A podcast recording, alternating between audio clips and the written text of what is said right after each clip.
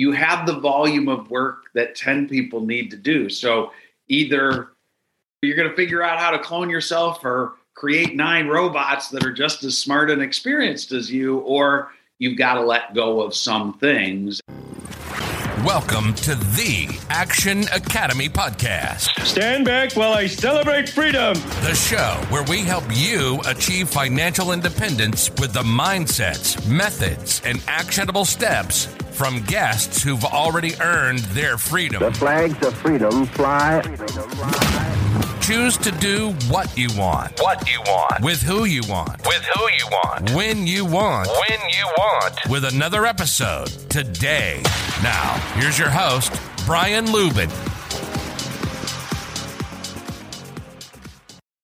Ladies and gentlemen, I have a podcast episode for you. This is, as always, the main guy bringing the energy and asking the questions to very smart people and then shutting up. Your host, Brian Lubin. Welcome to the Action Academy Podcast, or welcome back. If this is your first time here, we've got a bunch of episodes for you to go binge through.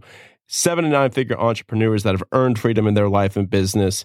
Every single one of them giving us tips and strategies to earn freedom in our lives and business today. Go listen. And today is a great episode to start with if this is your first one. Before I introduce today's guest of honor, I need to set the stage for a bit.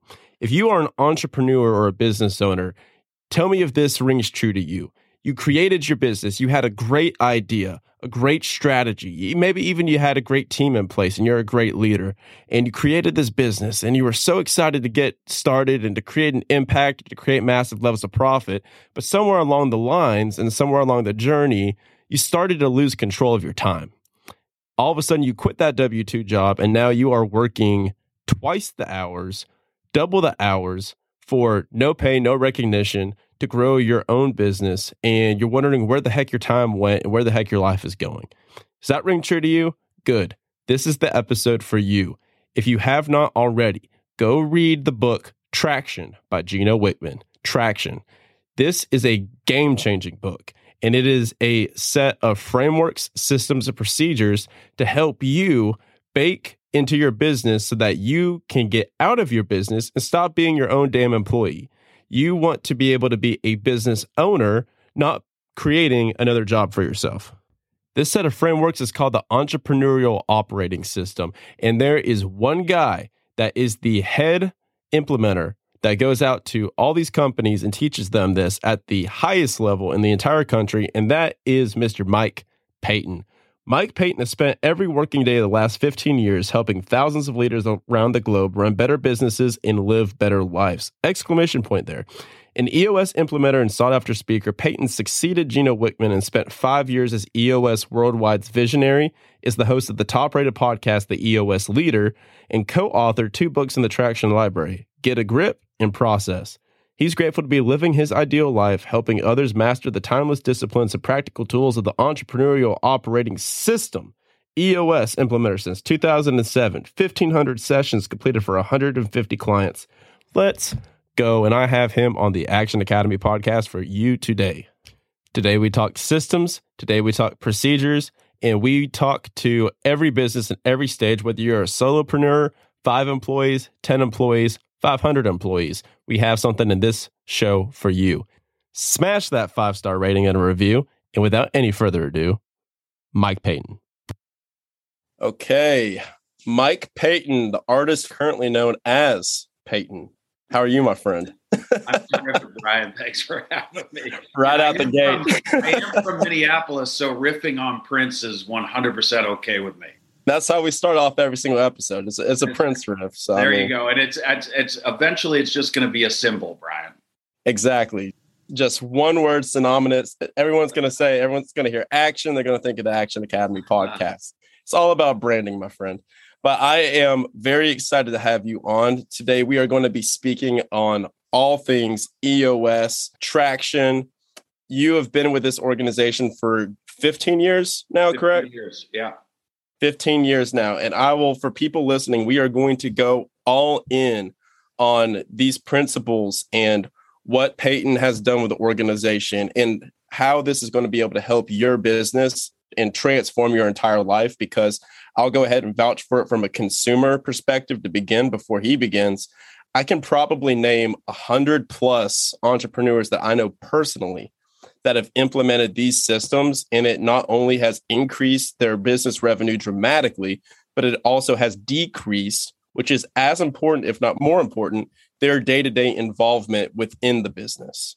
Because now you're a master delegator, you're a master visionary, you know how to move all the pieces to actually be a business owner. So EOS, 130,000 plus companies and growing, 452 implementers, and Paton is the best of them all. So I will leave you with that and let you take it off. Mr. Paton. I'll start by saying that last part is completely untrue. I might be in the top 425 of the 452. So that's where we aim. That's right. I've been at it a long time, though, almost as long as Gino and his business partner, Don Tinney. Let me just start by saying there's nothing magic in anything you and I are going to talk about today, just a set of very simple concepts and practical tools that over 100,000 companies around the world are using to get better results. So the business owners and the leadership team are living better lives.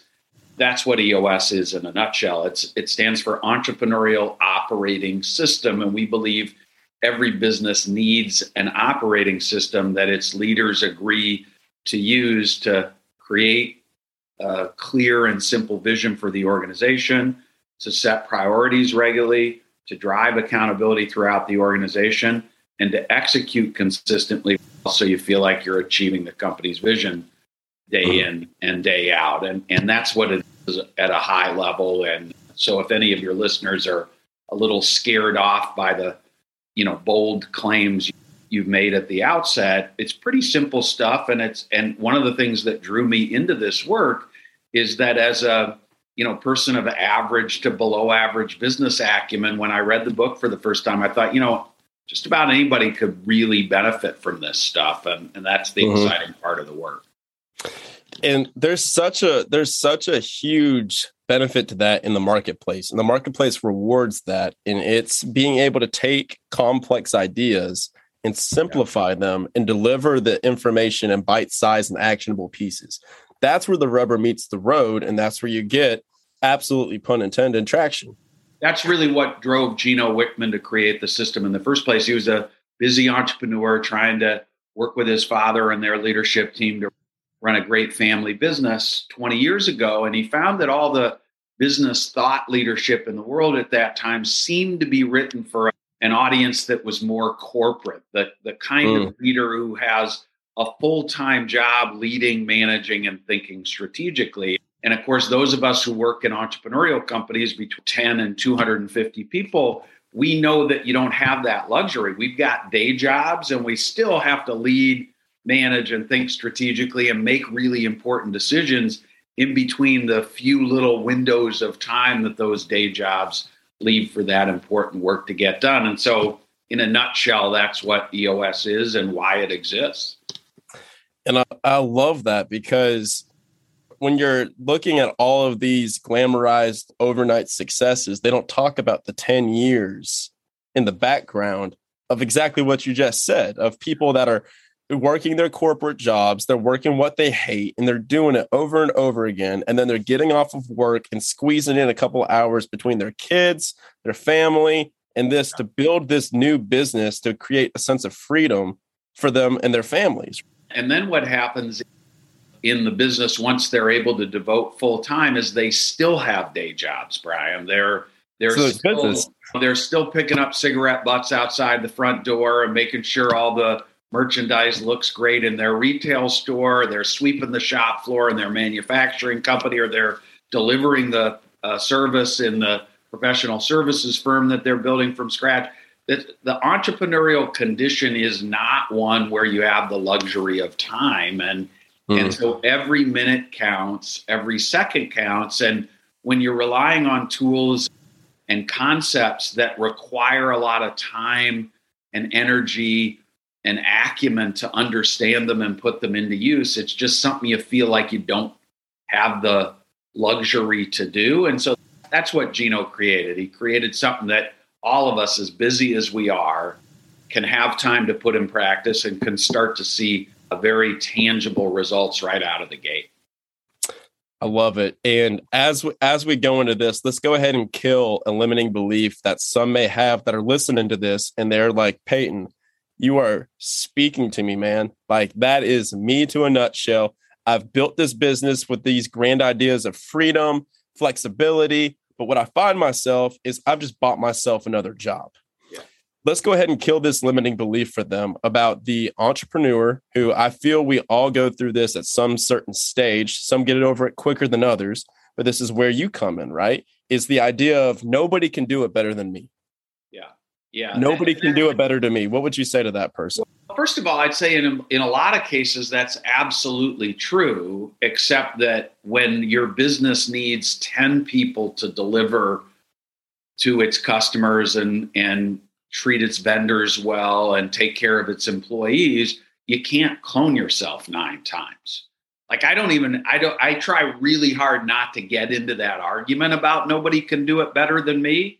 It's immaterial, because you can't clone yourself and you have the volume of work that 10 people need to do. So either you're going to figure out how to clone yourself or create 9 robots that are just as smart and experienced as you, or you've got to let go of some things. And entrepreneurship is about building something special. And as it grows and scales, it's about learning to let go of the things that other people can be taught to do as consistently well or better than you can, and holding on to the areas where you add tremendous value to the business and, quite frankly, have fun. I mean, that's part of the reason there's a demand for something like EOS, Brian, is that the tool, the stuff you have to spend your time on to build a company from scratch, from 0 employees to 10, that stuff is less and less relevant every day as you grow from 10 employees to 200. And so what you've got to figure out is, when you have 200 employees, what should you be as the founder spending your time doing? It isn't the same stuff that you should have spent your time doing when you were building it from 0 to 3 employees, because in that environment, you should do everything and you should bust your tail to do it as well as anybody on the planet could do it. But someday you're going to reach your own capacity and you've got to let go. I love that you say that. And I was listening to a gentleman, I'm trying to remember who it was. Oh yeah, it was Hormozi, Alex Hormozi. He was talking about how a business is the culmination of all of the smartest minds that are within it.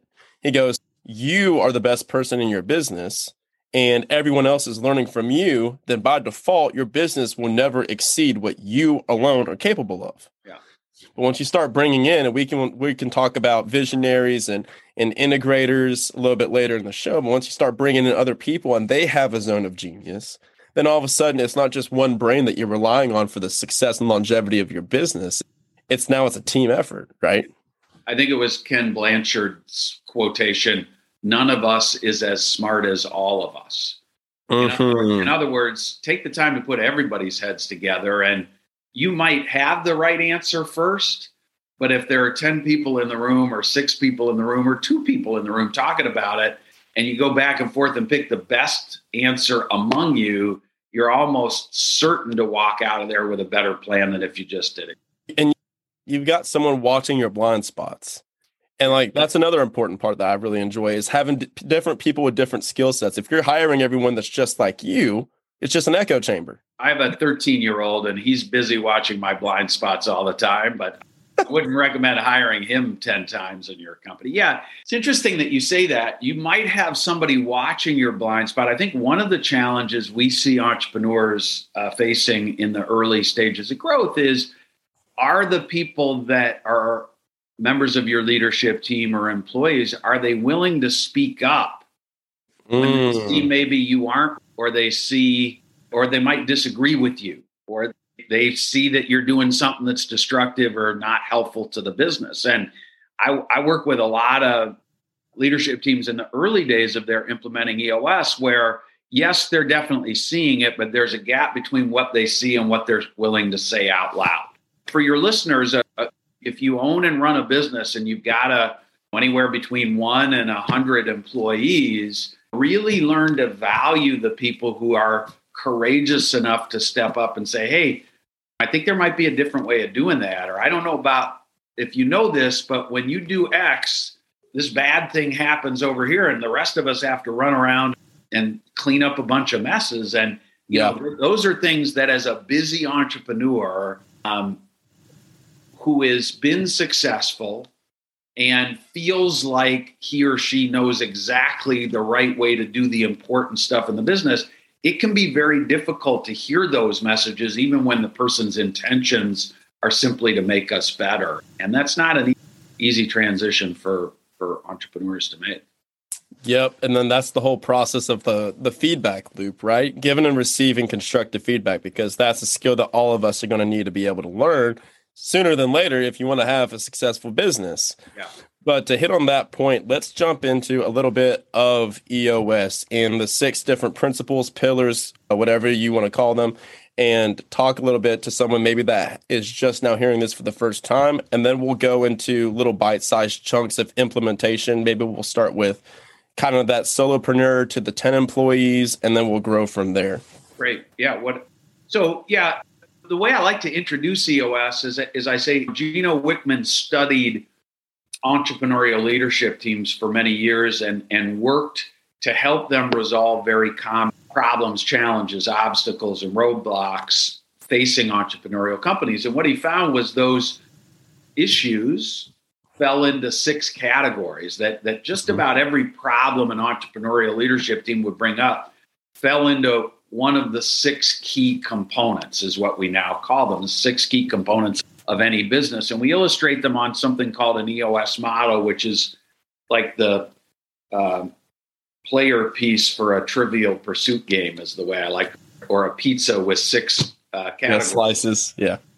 So the 6 things are the vision component, getting everybody in the organization 100% on the same page with where you're going and how you plan to get there.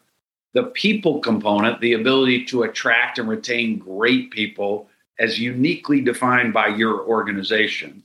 The data component is about running your business on a handful of numbers that help you make better, stronger, faster decisions in the business. The 4th key component is the issues component, the ability to solve issues as they arise for the long-term and greater good, rather than letting them linger for weeks, months, sometimes even years. Mm-hmm. Process component, which is the art and science of getting the most important things in the business done the right and best way every time, which is not particularly difficult unless you're running an entrepreneurial company, in which case it feels very corporate-y and stiff and stifling. And so we take a very entrepreneurial approach to strengthening the process component. And then the 6th key component is the traction component. That's instilling discipline and accountability throughout the organization. So everywhere you look in the business, people are executing on your vision. They want to help you achieve the vision. They know what kind of work they need to do to make that happen. And they just pick up a shovel and start digging to help you get where you want to go. And those are the 6 key components.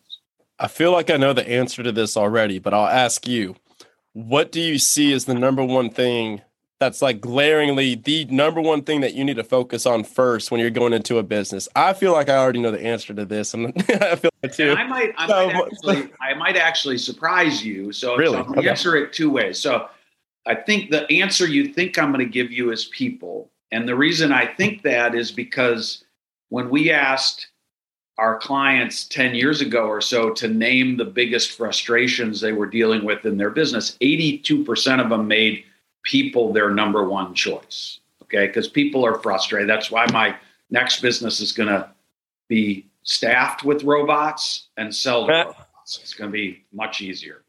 I was actually going to say vision. So that's another common thing. But what we teach is that all 6 are important because they're interdependent. It's a holistic model.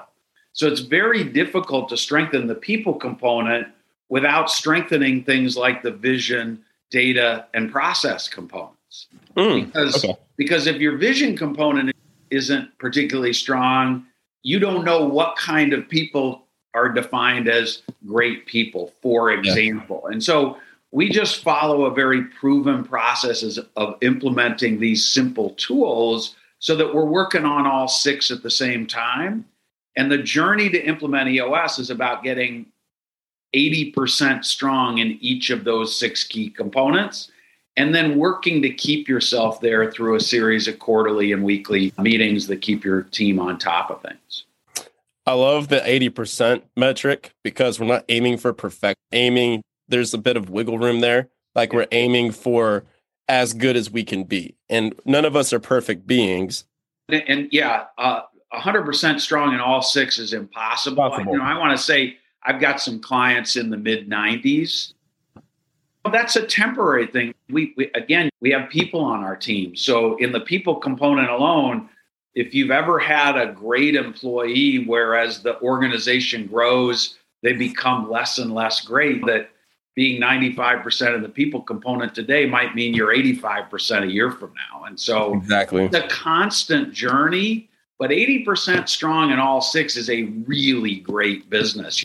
You're setting and achieving aggressive objectives. You're solving your issues as they arise. Your customers are happy. Your employees are happy. You feel decent about your life, and you're moving the organization forward. That's a great business at 80% strong. Absolutely. So before we dive into the implementation strategies for different businesses of different sizes and entrepreneurs in different seasons and stages of their life, can you maybe rattle off a couple of case studies that you've handled personally or that you can reference to be able to really drive the point home about how this goes from takes your business from point A to point B? That you can think of, maybe some success stories that you've had for people that are listening right now. And since you want to organize our conversation in sizes and stages, I'll start with a great story about maybe my smallest client ever, business that had a 4-person team, 3 members on the leadership team when we started. Mm-hmm. When we first had a conversation about it, I was pretty sure they were too small to get a lot of value from EOS mm-hmm. implementation, but the owner insisted on it. And about 18 months later, she had a health scare, a serious health scare that required her to step away from the business for 6 to 9 months in order to get treatment, and was very generous in the way she communicated with the press after her health scare, and gave a lot of credit to her ability to step away from the business to EOS because she had a system and a quarterly meeting pulse and a team of people who had clarity about what they were accountable for and clarity about her job and a willingness to step in and do her job in the organization while she was out. That all helped her step away, focus 100% of her attention on her health, and trust that the business was running well. And so for the smaller organizations out there, I just want people to know this stuff can help you, even if it sounds maybe a little premature for you. And then in terms of larger organizations, I think my funnest and most annoying client at the same time, and I won't divulge normally how it goes, but they'll be more proud of the fact that I referred to them as annoying. They started with me with 18 people and are now a publicly traded company. And growing aggressively, they have great people, they have a great product and service. They're really maniacal about making sure their employees and their customers are very happy. They're unafraid to lead and manage. And so they deserve all the credit. But what EOS did was give their leadership team a framework for prioritizing all the work that needs to be done when you're taking a company from 18 people to a publicly traded corporation. They're two different organizations. And it's so easy for something to fall off the shelf and break in your kitchen when you're growing that fast. And it's been really fun to watch them grow and evolve and change. Those are probably the two spectrums I'd share with you. What I'm most proud of, quite frankly, is most of the owners and leaders with whom I work, including some people who realized in the process that maybe they weren't a great fit for the organization they were a leadership team member of. Almost all those people will email me at some point and say, man, this has really improved the quality of my life. That's what I care about the most. The business results are fun to watch too. And I love businesses and I love great business. But I really am motivated by a desire to convince people that if you're an entrepreneur or a leader in an entrepreneurial company, it is not your lot in life to never feel like there's enough fuel in your tank for all the things that are important to you in your life. I hate when I engage with a new team and everybody on the team feels like their kids aren't getting enough of their time and attention. Their spouse isn't getting enough of their time and attention. Their faith isn't getting enough of their time, attention, and they could work 90 hours a week in the business and still not get everything done. And man, that is a miserable way to live your life. And that's what I'm hell-bent on fixing these days. Because that's why we start businesses. I don't think anybody starts a business to just work the rest of their life unless they're maybe, I don't know, maybe if you're off the rocker like an Elon. The man lives in like a tiny shack basically adjacent to his factory so that he can keep working on his grand mission. But I think those guys are few and far between. I don't feel like as many Elon Musks are listening to the show. When we talk about the EOS life, we talk about having time to pursue other passions. And for Elon, his other passions are all other businesses. He's just passionate about business. And if that's what creates fuel for your tank, good for you. I work with a lot of workaholics, people who just love working. And I'm fine with that as long as you feel good about the amount of time and money you're investing in your business and what you're getting in return. I don't set that standard for you. You set that standard. Where EOS can help is when you feel like there's a profound imbalance. You're not getting enough out of your business in exchange for everything you're giving it. That's where what you mentioned earlier, it feels like you've got a job rather than a business. Life's too short for that. Exactly. And we're here to be able to enjoy the time. That's why we're doing this. We want to be able to do what we want, when we want, with who we want. That's right. That's right. Yep.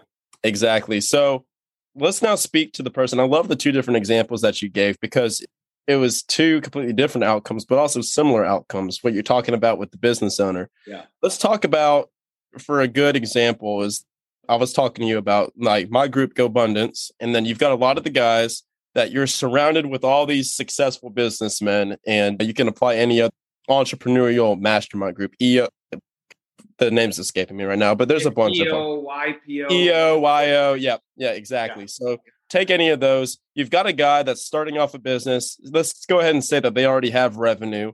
Maybe they have an assistant, maybe a couple of employees, and they're seeing all these people above them. They're like, you've got to do EOS, got to do EOS. And they're like, I can't find the people on my team to delegate this out to. And I'm giving you a migraine right now. No. I already know that you've dealt with this. Because you have no idea how often I've heard this. So yeah, I imagine so. I was very excited because I literally, Peyton, I posted on our group. And you have to be accredited to be in the group. And I posted and I said, hey, what questions you got for Peyton? And they were like, that. So my favorite story. So I wouldn't have a business. My early clients, about 70 to 80% of them were members of Entrepreneurs Organization or EO. And these roundtable group organizations, there's somewhere between 10 and 15 business owners who are in a group. And usually when one person in the forum is what they're called in many of the groups or round tables is running on EOS, then they start talking about it amongst themselves. Life has changed. Yeah. And I literally had somebody call me and say, Peyton, I'm really not interested in EOS, but my buddy Matt won't shut up about it. And so I told him I'd call you and schedule a 90-minute meeting just to shut him up. Right? So trust friendship, me. Friendship, pass it on. Yeah, trust me, I get it. And look at, I always try and be level-headed about this stuff. First of all, EOS isn't for every business owner. If you started your business with passion and you've added a couple of people and you have an operating system or a way of making decisions and prioritizing things and keeping score and driving accountability that's working for you, or you're a big fan of some other operating system that you like. All we believe is you should have an operating system that you and every member of your team agrees to use. Yeah. Not that you should use EOS. And so I never try and talk anybody into believing that EOS is going to be helpful to them. But what I do say is if you don't have an operating system and if you're kind of making it up as you go along and you're not 100% clear on your priorities, or your team is arguing with one another about how to prioritize things or what to prioritize and how to keep score, it's probably worth looking into EOS as a way to eliminate that as something you and your team are butting heads about and focus all your time and attention on execution.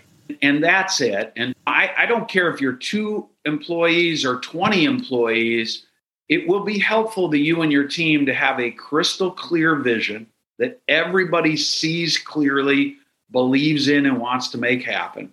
It will help to have a system for driving discipline and accountability throughout the organization, so you're gaining traction towards achieving that vision.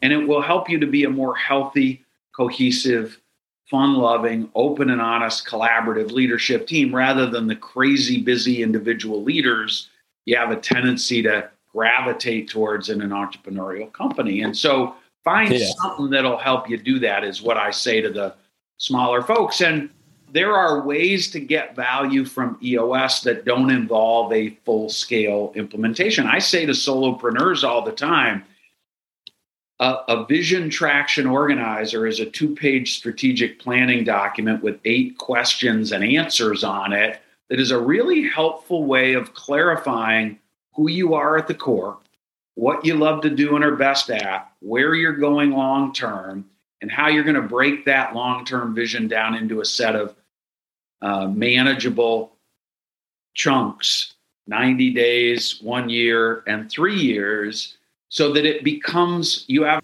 a battle plan, for lack of a better term, of how you're going to achieve your own vision. Because otherwise, you just have this amorphous thing you hope happens. The VTO can give life and breath to that vision and plan, and be a very helpful thinking tool for a single entrepreneur. I love it. And the main question that always pops up, and it's something selfishly that I'm dealing with as well, is just, you've got like your visionaries and your integrators. And then by this point, everyone's talked about it so much, they won't shut up about it. So it's like, everyone knows now. You're like, okay, I'm the visionary type, I'm the integrator type. And for those listening, like, visionary is going to be like the guy in the driver's seat, like he's got the vision, the grandiose, hey, here's where we're going. And then the integrator is the guy that's, okay, now here's how we actually get it done. Yeah. So everyone seems to be on a grand quest to find that person, their integrator. So there's a lot of fun in this conversation too. So visionaries and integrators are the 2 people at the top of an accountability chart for an entrepreneurial company running on EOS. And this concept of visionary integrator was written up in Gino and Mark Winter's book called Rocket Fuel. Yes. So anybody who's listening that wants to learn more should read Rocket Fuel. And it's also written up in Traction and Get a Grip. You'll get a sense of these different roles in any of those books. But a visionary, the way I like to describe it to really galvanize it for people, is a visionary is a creator, an inventor, an inspirer, a disruptor, a person who builds something from scratch. And an integrator is a person who keeps the trains running on, who executes well, who drives accountability throughout a growing team, who attracts and retains independently capable, accountable people. Because most of the time, visionaries don't love doing those things. Hey. You know, visionaries are legendary for saying this sentence to me. Hey, Brian, I'm really good at managing people who don't need to be managed. But man, when somebody needs to be managed, it just annoys the living crap out of me. You know? Like, oh, I've got to give feedback. That's the classic visionary. And it's me too. I love managing people who don't need to be managed. It's fun to watch them work. So, yeah. So this guy gets it. Yeah. This guy gets it until he doesn't, or until she doesn't.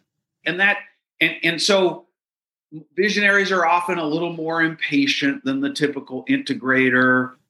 The need to collaborate feels a little silly to a typical visionary.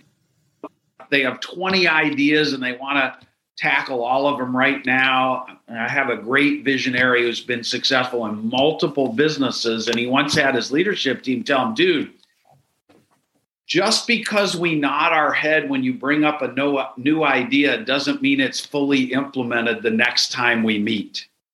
Yeah. We're still trying to figure out how to go do the last thing you told us to do. You can't come with 5 more ideas to next week's. And so that's the difficulty. As an organization grows from 3 to 300 people, more and more resources need to be devoted to keeping the trains running on time. And fewer people are going to have the skills and the abilities to disrupt, innovate, improve, change, invent, and inspire. And that's why that visionary role is so important. I get accused all the time of making fun of visionaries. I think the visionary role is an unbelievably valuable asset to any business. But when that poor person with all those gifts is stuck having to give a performance review to somebody who's not doing their line level job very well, there's no time or energy left over for any of those gifts. And so the business dies and the visionary dies with it. Exactly. And then you're working in the business, not on the business. That's right. And you're not able to also, like, your vision. The irony is the visionary's vision is limited, because how can you see how and where to pivot? Good example of this would be freaking Blockbuster. Yeah. Like, Blockbuster is cruising, and then that's probably, to your point before, that's probably, I would not be surprised if their C-suite was saying, hey, this is something we need to look at, and they're like, no, this is how we do things. Who's gonna order DVDs through the mail? Yeah, blasphemy. For sure. It's a great idea. Let's talk about taxi cab companies and Uber and Lyft. Mm-hmm. Right. It's not long ago, 10 years ago or so, maybe a little longer, that we were all calling a cab company and waiting on the street corner forever for the cab to come in a city that didn't have hailing ability for cabs. And yeah, if you're not applying your visionary skills to keep your business moving forward in an entrepreneurial manner, you are likely to become obsolete a lot faster, for sure. Yeah, and the irony is my generation growing up was told not to talk to strangers on the internet and not to get in random strangers' cars. And now we're on the internet. We're on the internet ordering strangers to bring their cars to us to get in. Yeah. My generation didn't have the internet, Brian. So it pointed up a huge difference between the two of us. But yeah, things are moving faster and faster every year. And it is a full-time job to keep your company current on what's going on out there in the world, and somebody's got to do it. And what just pains me to no end is when I see somebody whose real gift is that, and they're busy pounding a nail because there's nobody in their company to do it. It's just a waste. Yeah, and exactly. And Tony Robbins says, if you're not growing, you're dying. And that's true in life, in personal development, and in business. So let's talk about the growth stage. So you got that, you said 3 to 300 a couple of times. So you talked about all the principles and all of what did you call the 6 key components? So we talked about the 6 key components being equally important in the life and longevity of a business and an organization. As you see people grow from 3 to 300, there's a lot of growing pains associated with that. Would you say the same would be applied with all the key components? Do you see the same growing pains equally throughout the components? Do you see patterns, 1 or 2 components being more of a friction point for places, or do you see it being individual? Yeah, that's a good question. I think one of the things I've noticed is the smaller you are, the more pain is caused by one right person seat issue in your organization. It's just a numbers game, right? If you got 12 employees, and one of them doesn't fit your culture, isn't good at his or her job, that's 1/12 of your company's human assets that aren't carrying their weight. Sure. If you got 120 people, it's 10% of the pain associated with that. So that is one sort of difference. I think the smaller a company is, the easier it is to convince yourself that you don't need to be strong in some of these components. For example, the process component is one a lot of dyed-in-the-wool entrepreneurs roll their eyes at, which is why Lisa Gonzalez, who's a professional EOS implementer from Denver, Colorado, and I decided to write the process book together. It's scheduled to come out in September of 2022.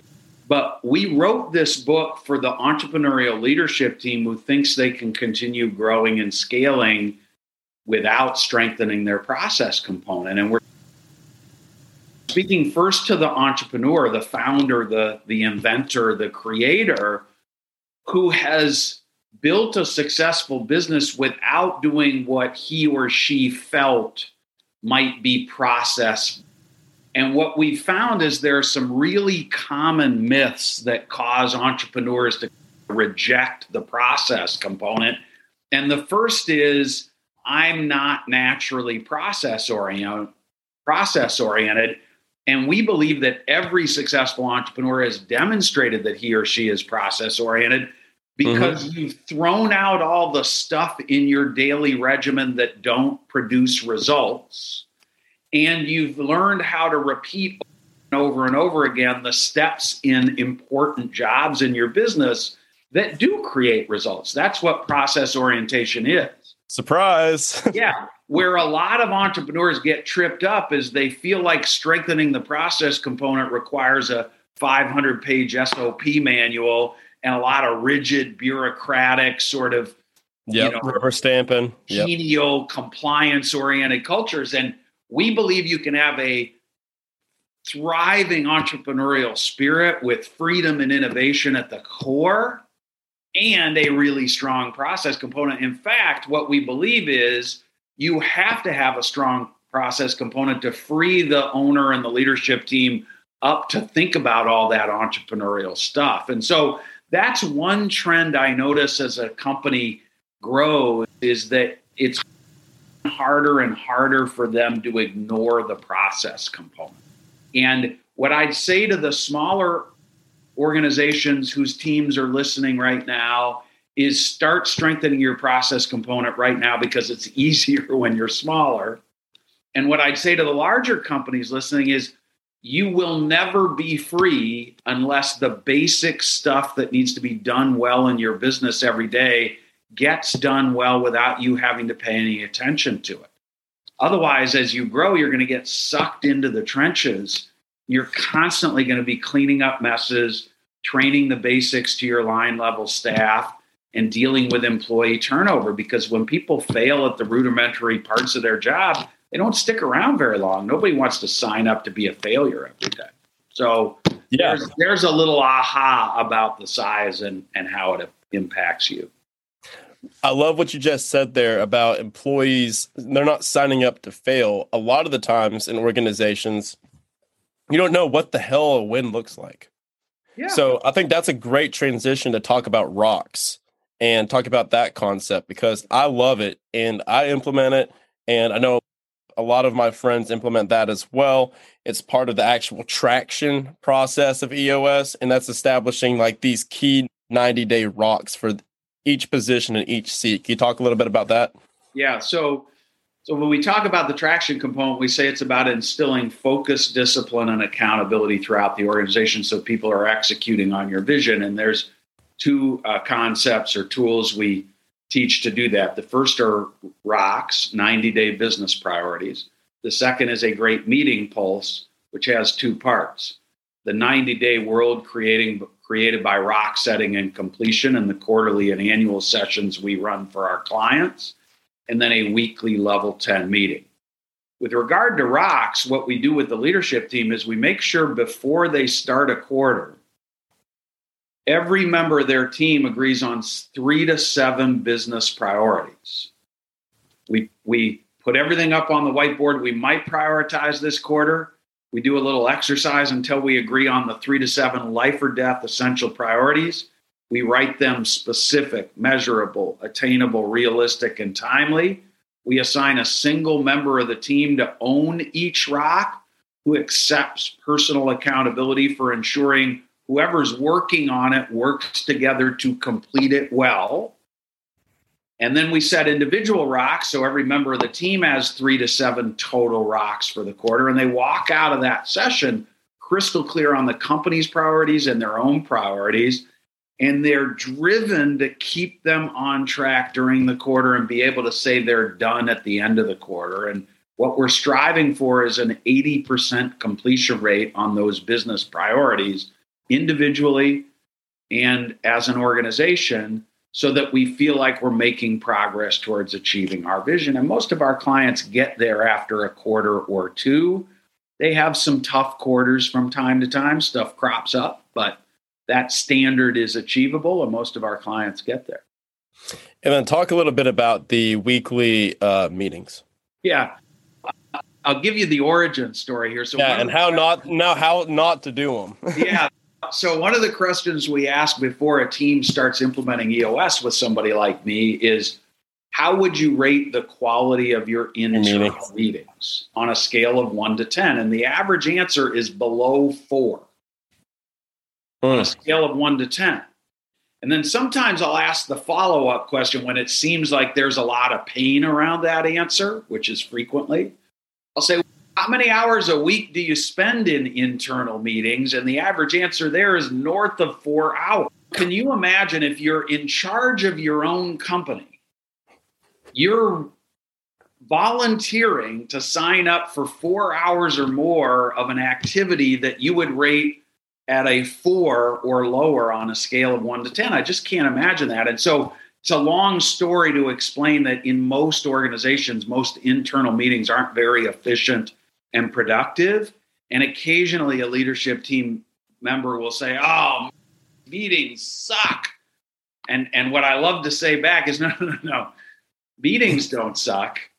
Maybe your meetings. I was about to say, yeah, your meetings suck. But there is a way. We believe you can't run a great meeting without an effective meeting discipline. You got to get your heads together, roll up your sleeves, and solve problems on a regular basis, or there's going to be a lot of inefficient, unproductive communication going on in the business or unresolved problems.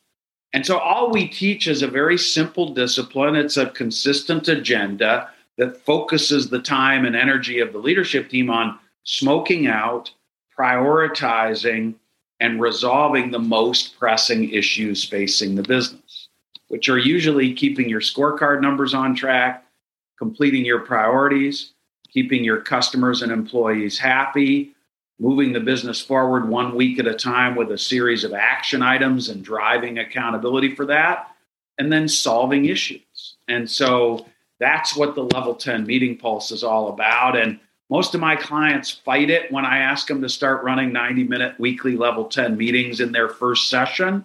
And then 2 or 3 months out from the start of their journey, they're loving the Level 10 meetings because it's bringing some structure and discipline to the random, non-productive, unsolved communication they're used to in their meeting pulse. Absolutely. Yeah. Because normally it's just, you're just talking to a floating head. So it's either you're the one that everyone's like, yeah, boss, everything's good. Or you're the guy doing it, or the woman doing all the talking. Like it's one of the two. Exactly. And rarely do you ever solve anything. Rarely do you ever make a decision. Rarely do you move the business forward. It's just a lot of discussion for sure. Yep. Hit a little bit more about the process of spoken out problems, because I feel like this is a good place, as we're running short on time here. I think that's a good place to hit on, is I feel a lot of people are bad at both giving and receiving feedback, and then also like creating an environment and an atmosphere in their own organization that it could be provided. One of the things we do in the whole framework, and the reason the 6 key components are interdependent, is in the vision, data, process components and people components, we're defining what great looks like. Mm-hmm. And so when not great is going on, it's a lot easier to know and name what the problem is. Especially with the rocks. Yep. Rocks, scorecard numbers. Somebody's not really good at the 5 roles they own on the accountability chart. And so what I would say a big part of EOS implementation is, Brian, is just clearly defining what a great week looks like, what a great quarter looks like, what a great employee in this particular role looks like, so that when that's not happening, everybody on your leadership team is going to instantly agree, we've got a problem, here's the nature of it, and we need to do something about it. And that makes the ability to IDS or solve the problem much more routine, because all of a sudden it's not me taking a risk to say, hey, did you guys know Bill in accounting is stealing money from us? That's what it always feels like.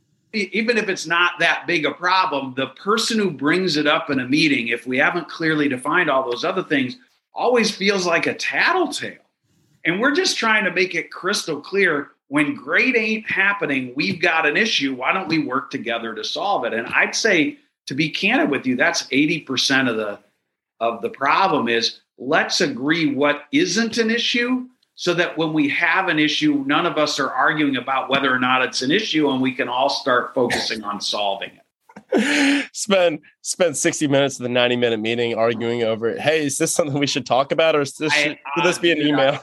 I've seen it many times. I've seen it many times, and I've been guilty of it myself. I'm better at this than anybody else. So me too. And it's funny because the way that I cut my teeth on all of this is hiring like a virtual executive assistant.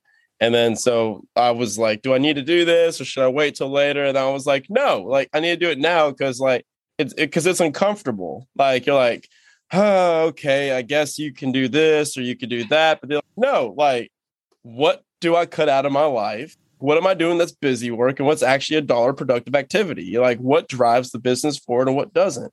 And so it's all just a game of clarity. So I feel like, to your point, if you just get super clear about what great looks like in every part of your business, and then just assign little chunks of greatness to all these different people. We could do an hour-long podcast on hiring an executive assistant alone. I totally get it. And round 2 booked. You heard it here first, folks. We're the world's greatest rationalizers. We can convince ourselves we do or don't need just about anything. True. And getting clear, making it simple, and then agreeing to make change when something isn't working for you rather than live with the hell you're used to is a big part of building a business that grows and evolves and changes over time and continues to be successful no matter what the world throws at it. And we've all had plenty of that kind of work to do for the last couple of years.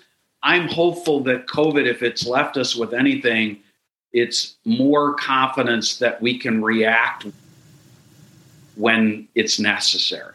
I think change aversion should take a hit in the wake of COVID because we have all demonstrated that we can deal with just about anything, including hundreds of things we never thought were even possible. So that's exactly. And as we leave here, maybe give a couple pieces of advice that you have seen that have been the differences between these businesses that have gone from like the 3 to the 300 more successfully, as opposed to the ones that you had to drag kicking and screaming, or ones that didn't even make it at all. What are some key differentiators that you saw maybe on the leadership team or in the culture that made the business really like stand out and last through time? But yeah, the first and most important piece of advice is, if you're not getting everything you want and believe is possible from your business, don't give up. Don't accept that as an inevitable part of your future. It's not okay. It's not necessary. There is help out there. Please look into EOS and dozens of other things that might help you, because the world needs entrepreneurs. And if entrepreneurs are going around the world talking about how miserable an existence it is to be an entrepreneur, we're going to lose some really high quality business people who decide they're going to go work at a big corporation somewhere. And what a waste that would be. Okay. So first and foremost, get help if you're not getting everything you want from your business. Secondly, be willing to confront your issues head on, including yourself. Sometimes we're the problem, Brian. Sometimes we're the problem. if you're willing to look in the mirror and you're willing to expect the other members of your team to look in the mirror too, and do some house cleaning and address the things that aren't working exactly the way you want in your business, go get started. It's amazing how much better life is and how much more consistent, excellent your results are when you're making progress towards the business as possible than when you're accepting the status quo. Those are the two biggies for me. Yeah. Don't accept good enough as the ultimate outcome. That's right. Yep. That's right. I love it. I don't have time to make it better, so I'm just going to suffer quietly. Yeah. So spend the time. It's worth it. It's worth the short-term pain for sure. Exactly. I love it.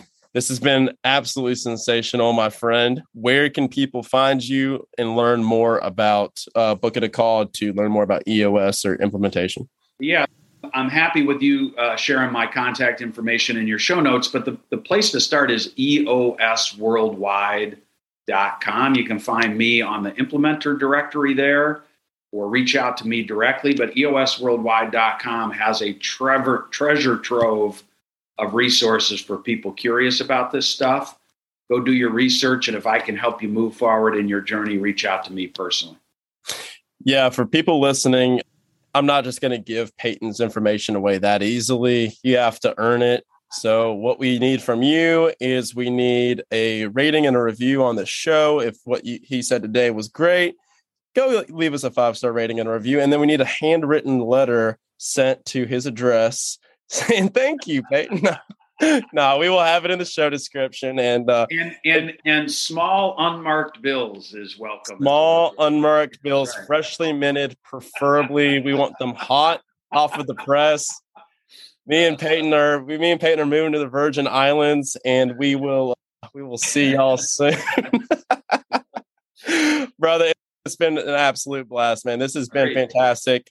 Definitely would love to hop on in the future, a couple months down.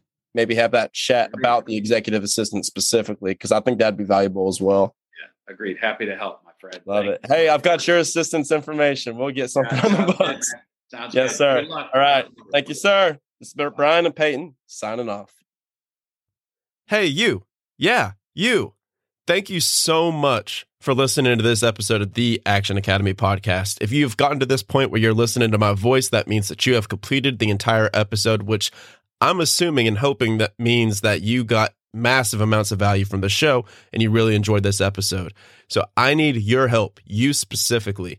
We are on a mission to grow this show to 1 million downloads in 2022, and I can only do that with your help to share, to like, to leave a rating and a review. Even just a rating would take 2 seconds. You go down and click the star button, just click 5 stars, and then that helps grow the show. So help me share the show on your socials. It would be greatly appreciated. Follow me on Action Academy Podcast on Instagram, and let's really help spread this message to as many people as possible to help them and change their lives. Thank you very much. Look forward to speaking to you next week.